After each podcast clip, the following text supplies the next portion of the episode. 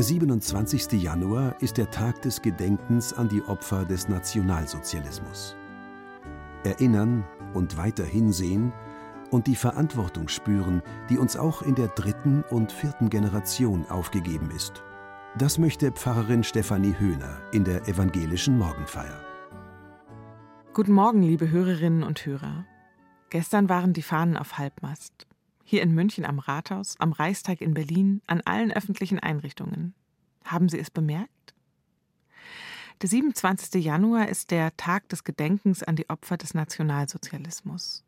Da ist 1945 das Konzentrationslager Auschwitz von der Roten Armee befreit worden. Und seit den 1990er Jahren ist es ein offizieller Gedenktag. Ich habe diesen Tag das erste Mal kennengelernt, da war ich 15 Jahre alt. Meine Schule hat mit den anderen Schulen gemeinsam einen Sternenmarsch veranstaltet. Ich bin dort mitgelaufen, weil ich es interessant fand, bei einer echten Demo dabei zu sein. Aus dem Unterricht hatte ich so eine Ahnung, was in Auschwitz passiert war. Aber so richtig bewusst war mir damals noch nicht, wie wichtig es ist, wenn Jugendliche daran wieder erinnern und es hoffentlich verhindern, dass so etwas nie wieder passiert. Nie wieder. Le Olam Lo. Never again. Steht auf dem Mahnmal in der KZ-Gedenkstätte in Dachau. Nie wieder. Liebe Hörerinnen und Hörer, ich dachte, das ist wahr. Nie wieder soll das möglich sein, was die Nationalsozialistinnen hier in Deutschland und in Europa verbrochen haben. Und doch ist es wieder passiert. Am 7. Oktober, als Hamas-Terroristen Babys, Frauen und Männer ermorden. Als in Berlin Brandanschläge auf Synagogen verübt werden und auf den Straßen From the River to the Sea gebrüllt wird. Eine Vernichtungsansage an Israel. Und je mehr ich mich mit der Geschichte der deutschen Erinnerungskultur beschäftige, merke ich, es hat eigentlich nie aufgehört. Es gab das nie wieder gar nicht. In den Jahrzehnten nach dem Zweiten Weltkrieg hatten immer Menschen hier in Deutschland Angst um ihr Leben, weil sie einer bestimmten Religion angehören, ihre sexuelle Orientierung offen gelebt haben oder wegen ihrer Hautfarbe oder ihres Namens. Das macht mich traurig und zugleich auch wütend, ich habe ein anderes Bild von unserer Gesellschaft. Da gilt das nie wieder. Es tut mir weh zu erkennen, das Aufarbeiten der finsteren Jahre von 1933 bis 1945 ist in Deutschland gescheitert. Und dann sehe ich die Blumenkränze, die gestern an Gedenkstätten niedergelegt wurden, und höre die wohlgewählten, warmen Worte und könnte schreien oder eben heulen. Reicht das etwa? Kränze und warme Worte an Gedenktagen? Das Beteuern nie wieder, wenn zwei Wochen vorher bekannt wird, dass sich rechtsradikale PolitikerInnen treffen und Pläne zu einer Remigration von Millionen Menschen in diesem Land planen. Das ist keine Remigration, das ist ethnische Säuberung. Wenn Juden ihre Kipper nur noch in der Synagoge tragen, weil sie Angst haben, auf der Straße deswegen zusammengeschlagen zu werden. Wenn jüdische Schulen und Kindergärten von der Polizei bewacht werden müssen wenn Flüchtlingsunterkünfte angezündet werden und ein Transmann bei einem Festival totgeschlagen wird. Der Autor Max Czolek hat sich intensiv mit der Erinnerungskultur in Deutschland nach dem Zweiten Weltkrieg beschäftigt. Eine zentrale Einsicht lautet, dass die zweite Phase der Erinnerungskultur sich ab den 1970er Jahren vor allem in einer Intensivierung symbolischer Handlungen manifestierte, die aber keine echte Übernahme von Verantwortung bedeuteten, etwa in Form von Entschädigungen, Rückübertragungen oder Verurteilungen wegen Mordes. Dieses Auseinanderklaffen von symbolischer Ebene und Realität ist so normal geworden, dass man Ereignisse wie den rasanten Aufstieg einer völkischen Partei kaum noch als Erschütterung der erinnerungskulturellen Wiedergutwerdung Deutschlands erlebt. Die zentrale Frage, ob die deutsche Erinnerungskultur an einer Gegenwart mitarbeitet, in der Minderheiten weniger gefährdet sind als zuvor, tritt damit fast automatisch in den Hintergrund. Die deutsche Vergangenheit soll davor warnen, wie schlimm die Dinge werden können, wenn wir nicht aufpassen. Wenn wir das verstehen, verstehen wir auch, was auf dem Spiel steht. Dass wir mit der Vergangenheit nämlich auch die Zukunft dieser Gesellschaft verhandeln. Das sehe ich auch so. Wir müssen mehr tun, um die Verbrechen in Deutschland unter der NS-Herrschaft aufzuarbeiten, damit sich das heute ändert. Wir müssen unsere Schuld anschauen, von unseren Eltern und Großeltern und unsere eigene, auch wenn wir schon die dritte oder vierte Generation danach sind.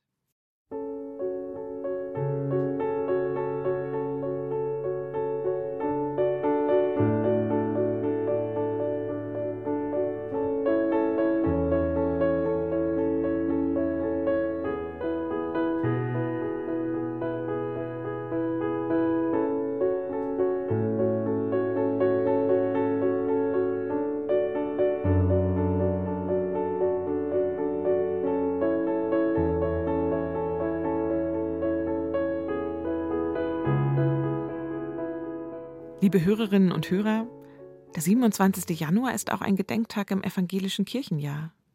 Es werden Gottesdienste und Gedenkstunden an diesem Tag gefeiert. Wir gedenken der Opfer und bekennen das nie wieder. Und die Schuld, die auch die Kirchen und die Christinnen auf sich geladen haben und es immer noch tun.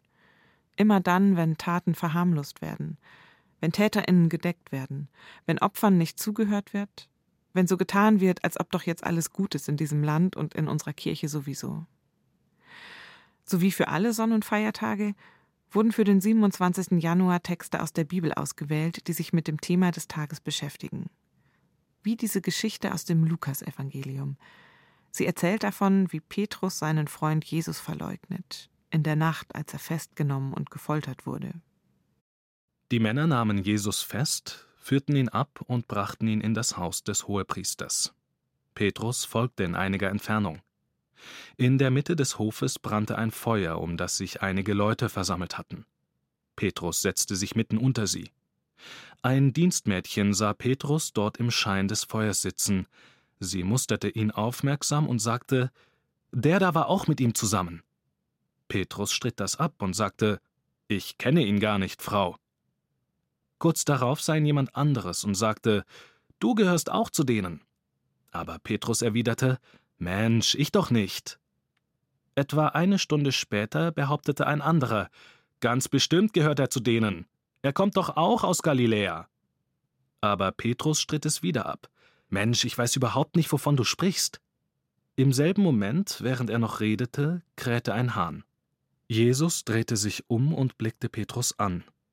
Da erinnerte sich Petrus an das, was Jesus zu ihm gesagt hatte. Noch bevor heute der Hahn kräht, wirst du dreimal abstreiten, mich zu kennen. Und Petrus lief hinaus und weinte heftig.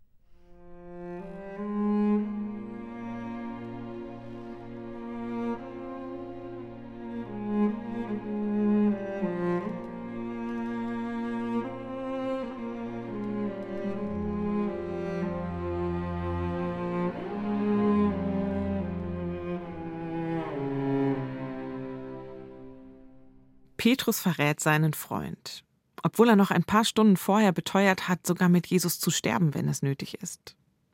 Und jetzt hockt er am Feuer und leugnet. Dreimal. Also nicht einfach im Affekt. Ich frage mich, was hätte ich getan dort am Feuer, wenn mein Freund gerade ausgepeitscht wird, zum Tode verurteilt? Hätte ich gesagt, ja, ich war bei ihm, ja, ich bin seine Freundin?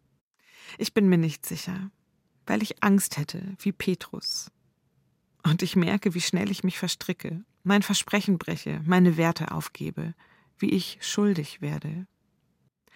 Petrus begreift, dass es falsch war, Verrat. In dem Moment, als Jesus ihn ansieht. Unter Peitschenhieben wendet Jesus seinen Kopf zum Innenhof und sieht Petrus ins Gesicht. Und Petrus sieht seinem Freund ins Gesicht, ins Schmerzverzerrte, blutverschmiert. Da begreift Petrus, was er getan hat. Er hat seinen Freund verraten. Und Petrus fängt an zu weinen, bitterlich, und läuft davon. Er hält es nicht aus, seinem Verrat ins Gesicht zu sehen. Diese Tränen sind sein Schuldbekenntnis. Ja, ich habe dich verraten. Ich habe nichts getan, um dich zu retten. Ich leugne dich zu kennen. Jetzt in der Gefahr will ich nichts mehr mit dir zu tun haben. Ausgerechnet Petrus.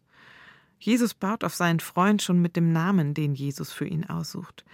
Petrus der Fels. Wie ein Fels soll er dastehen, die Botschaft vom Gottesreich fortführen. Petrus, er wird später als Gründer der Kirche ernannt. Und er soll die Schlüsselgewalt für das Himmelreich haben. Petrus, das ist ein ganz besonderer. Symbol für die christlichen Kirchen heute. Die Figur Petrus, Symbol für die Kirche, für das Christentum, verrät den Juden Jesus. Und jetzt erkenne ich in dieser Geschichte auch, die Kirche verrät ihre jüdischen Geschwister, lässt sie im Stich. Damals, als die Nationalsozialistinnen massenweise jüdische Kinder, Frauen und Männer deportieren, deren Geschäfte plündern, die Wohnungen zertrümmern. Die Kirche schaut zu, die Christinnen schauen zu. Nicht alle, ich weiß, aber die kirchlichen Widerstandsgruppen waren in der Minderheit. Die Mehrheit hat zugeschaut, verraten, geleugnet oder weggeschaut. Schau.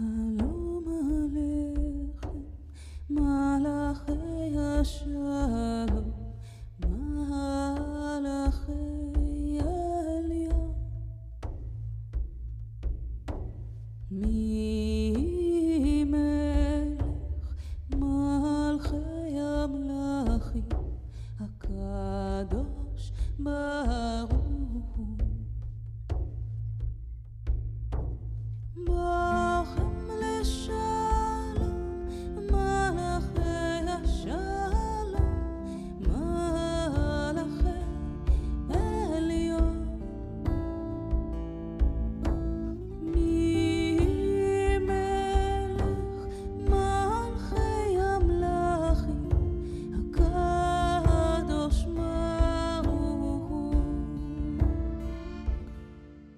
Wenn ich die Geschichte von Petrus Verrat am 27. Januar lese, dann lese ich sie als Schuldeingeständnis.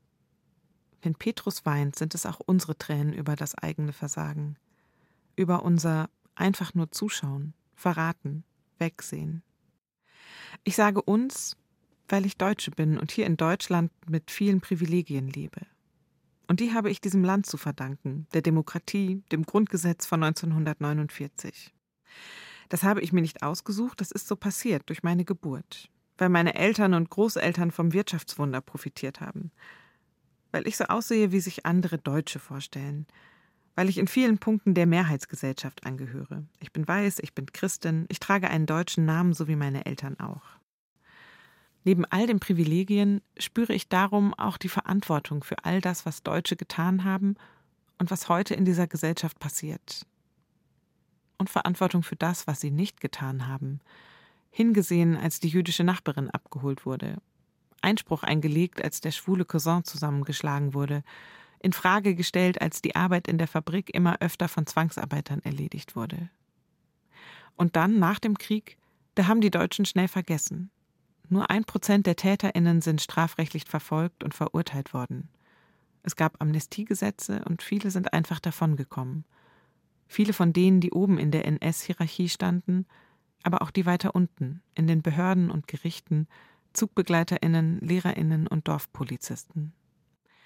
Die deutsche Gesellschaft hat geschwiegen über diese finsteren Jahre, totgeschwiegen. Und man hat versucht, sich eine neue Identität aufzubauen, wieder auf der Seite der Guten zu stehen, auf beiden Seiten der innerdeutschen Grenze. Erst der Kniefall von Bundeskanzler Willy Brandt in Warschau hat etwas verändert. Der Kniefall, das war ein Schuldgeständnis, ein erster Schritt, die Vergangenheit aufzuarbeiten. Es wurden Gedenkstätten errichtet und Gedenkfeiern etabliert aber es blieb eine Lücke. Es wurden weiterhin keine Täterinnen angeklagt und verurteilt, obwohl die meisten noch gelebt haben. Es wurden keine Entschädigungen für Zwangsenteignungen gezahlt, keine Schmerzensgelder für Opfer.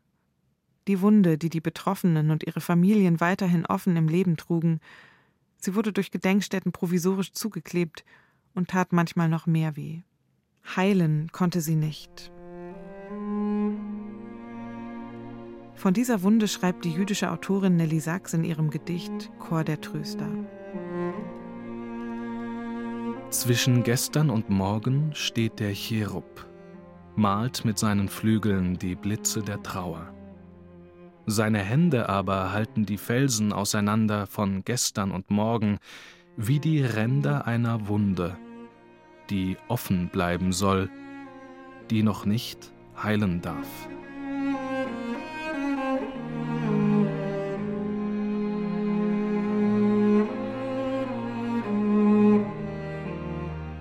Eine Wunde, die noch nicht heilen darf, die nicht einfach zugeklebt werden kann, aber die wir anschauen müssen, auch wenn es weh tut und mir die Tränen in die Augen treibt. Das ist so wichtig. Immer dann, wenn Menschen verletzt werden an Körper und Seele. Bedingungslos hinsehen, auch auf die eigene Schuld. Das hat meine Kirche, die evangelische Kirche in Deutschland, in den letzten Jahren auch gelernt. Darum hat sie eine unabhängige Untersuchung in Auftrag gegeben, in der Fälle von sexualisierter Gewalt an unter 18-jährigen Mädchen und Jungen in der evangelischen Kirche untersucht wurden. Die Ergebnisse tun weh, jedes einzelne. Und die Dunkelziffer ist riesengroß. Dass wir hinschauen, ist wichtig, damit sich das ändert. Da sind wir als wir gefragt, als Gesellschaft. Und ich ganz persönlich. Als Christin spüre ich eine besondere Verantwortung. Alle Menschen sind nach Gottes Ebenbild geschaffen, aus Liebe und mit der Fähigkeit zu lieben. Niemand hat das Recht, andere Menschen zu verletzen. Darum aufmerksam sein für erste Anzeichen, hinschauen auf die Strukturen und immer wieder offensiv aufklären. Partei ergreifen für die, die Unterstützung brauchen.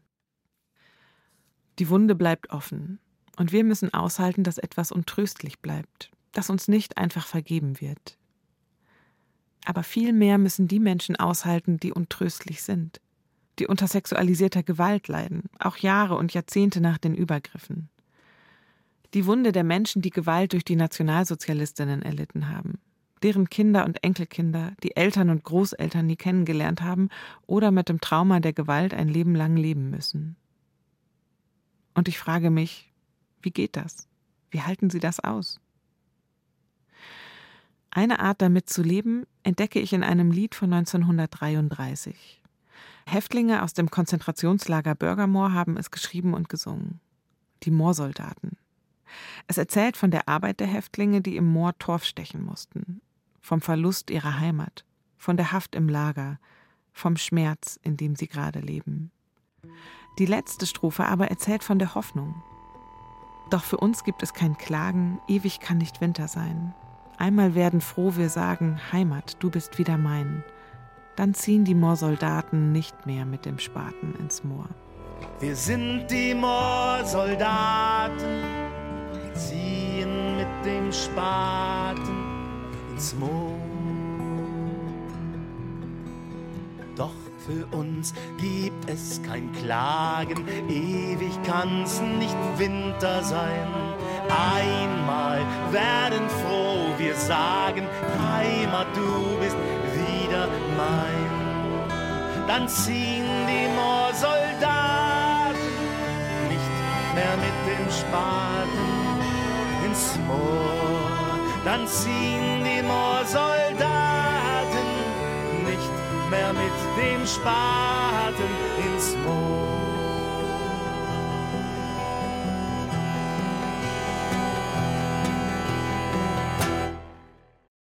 Die Häftlinge wissen, es gibt kein Entrinnen für sie. Sie müssen weiter ins Moor ziehen, sich knechten lassen. Sie vermissen ihre Familien, ihre Freundinnen, ihr Zuhause. Sie träumen von einem anderen Deutschland, von einem anderen Leben. Und doch müssen sie jeden Tag wieder ins Moor. Einige von ihnen sterben an der Schwerstarbeit. Andere werden von Schlägertruppen totgeprügelt. Manche werden in andere Lager gebracht. Die Wunde, sie klafft blutend in ihrer Seele und auch an ihren Körpern. Kein Trost in Sicht in der Öde der Heide. Doch die Häftlinge erstarren nicht in der Untröstlichkeit. Sie singen von ihrer Wunde, von ihren Schmerzen. Und sie lassen sich die Träume auf eine bessere Zukunft nicht zerstören. Sie hoffen auf ein Ende. Und das Ende kann auf zwei Wegen kommen. Sie werden befreit aus der Haft oder sie sterben in der Haft. Das bleibt offen, wie die Wunde. Petrus sieht die Wunden auf dem Körper und der Seele von Jesus und er sieht seinem Verrat ins Gesicht. Die Tränen, die Petrus weint, kann Jesus nicht mehr trocknen. Nicht jetzt. Petrus lebt weiter mit der Schuld. Ich weine mit Petrus. Um die Opfer der Nationalsozialistinnen, um alle Menschen, die durch Gewalt und Krieg ihr Leben verlieren, Wunden tragen an Körper und Seele. Und ich weine auch um unsere Schuld, die Schuld unserer Vorfahren, und die heute, wenn wir verharmlosen, wegschauen, Entschädigung und Aufklärung verweigern. Petrus weint und läuft weg, weg vom Tatort, vor seiner Angst. Später zieht er Konsequenzen, als seine Tränen getrocknet sind. Er lebt die Botschaft von Jesus weiter. Mit den anderen Jüngerinnen stellt er sein Leben und das vieler anderer auf den Kopf. Unsere Kirche trägt auch immer die Wunde des Verrats, und die bleibt offen. Auch ich trage diese Wunde des Versagens. Und dabei die Ideen vom Gottesreich im Herzen, mit Tränen in den Augen über die Verwundeten von gestern und heute.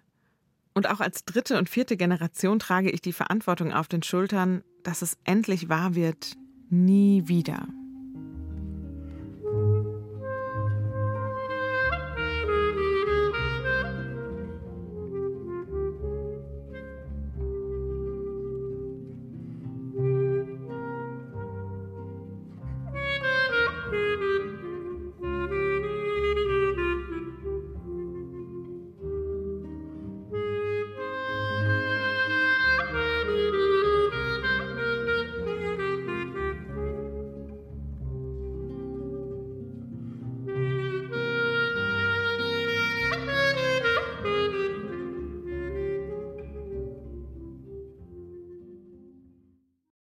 Vater unser im Himmel, geheiligt werde dein Name, dein Reich komme, dein Wille geschehe wie im Himmel so auf Erden.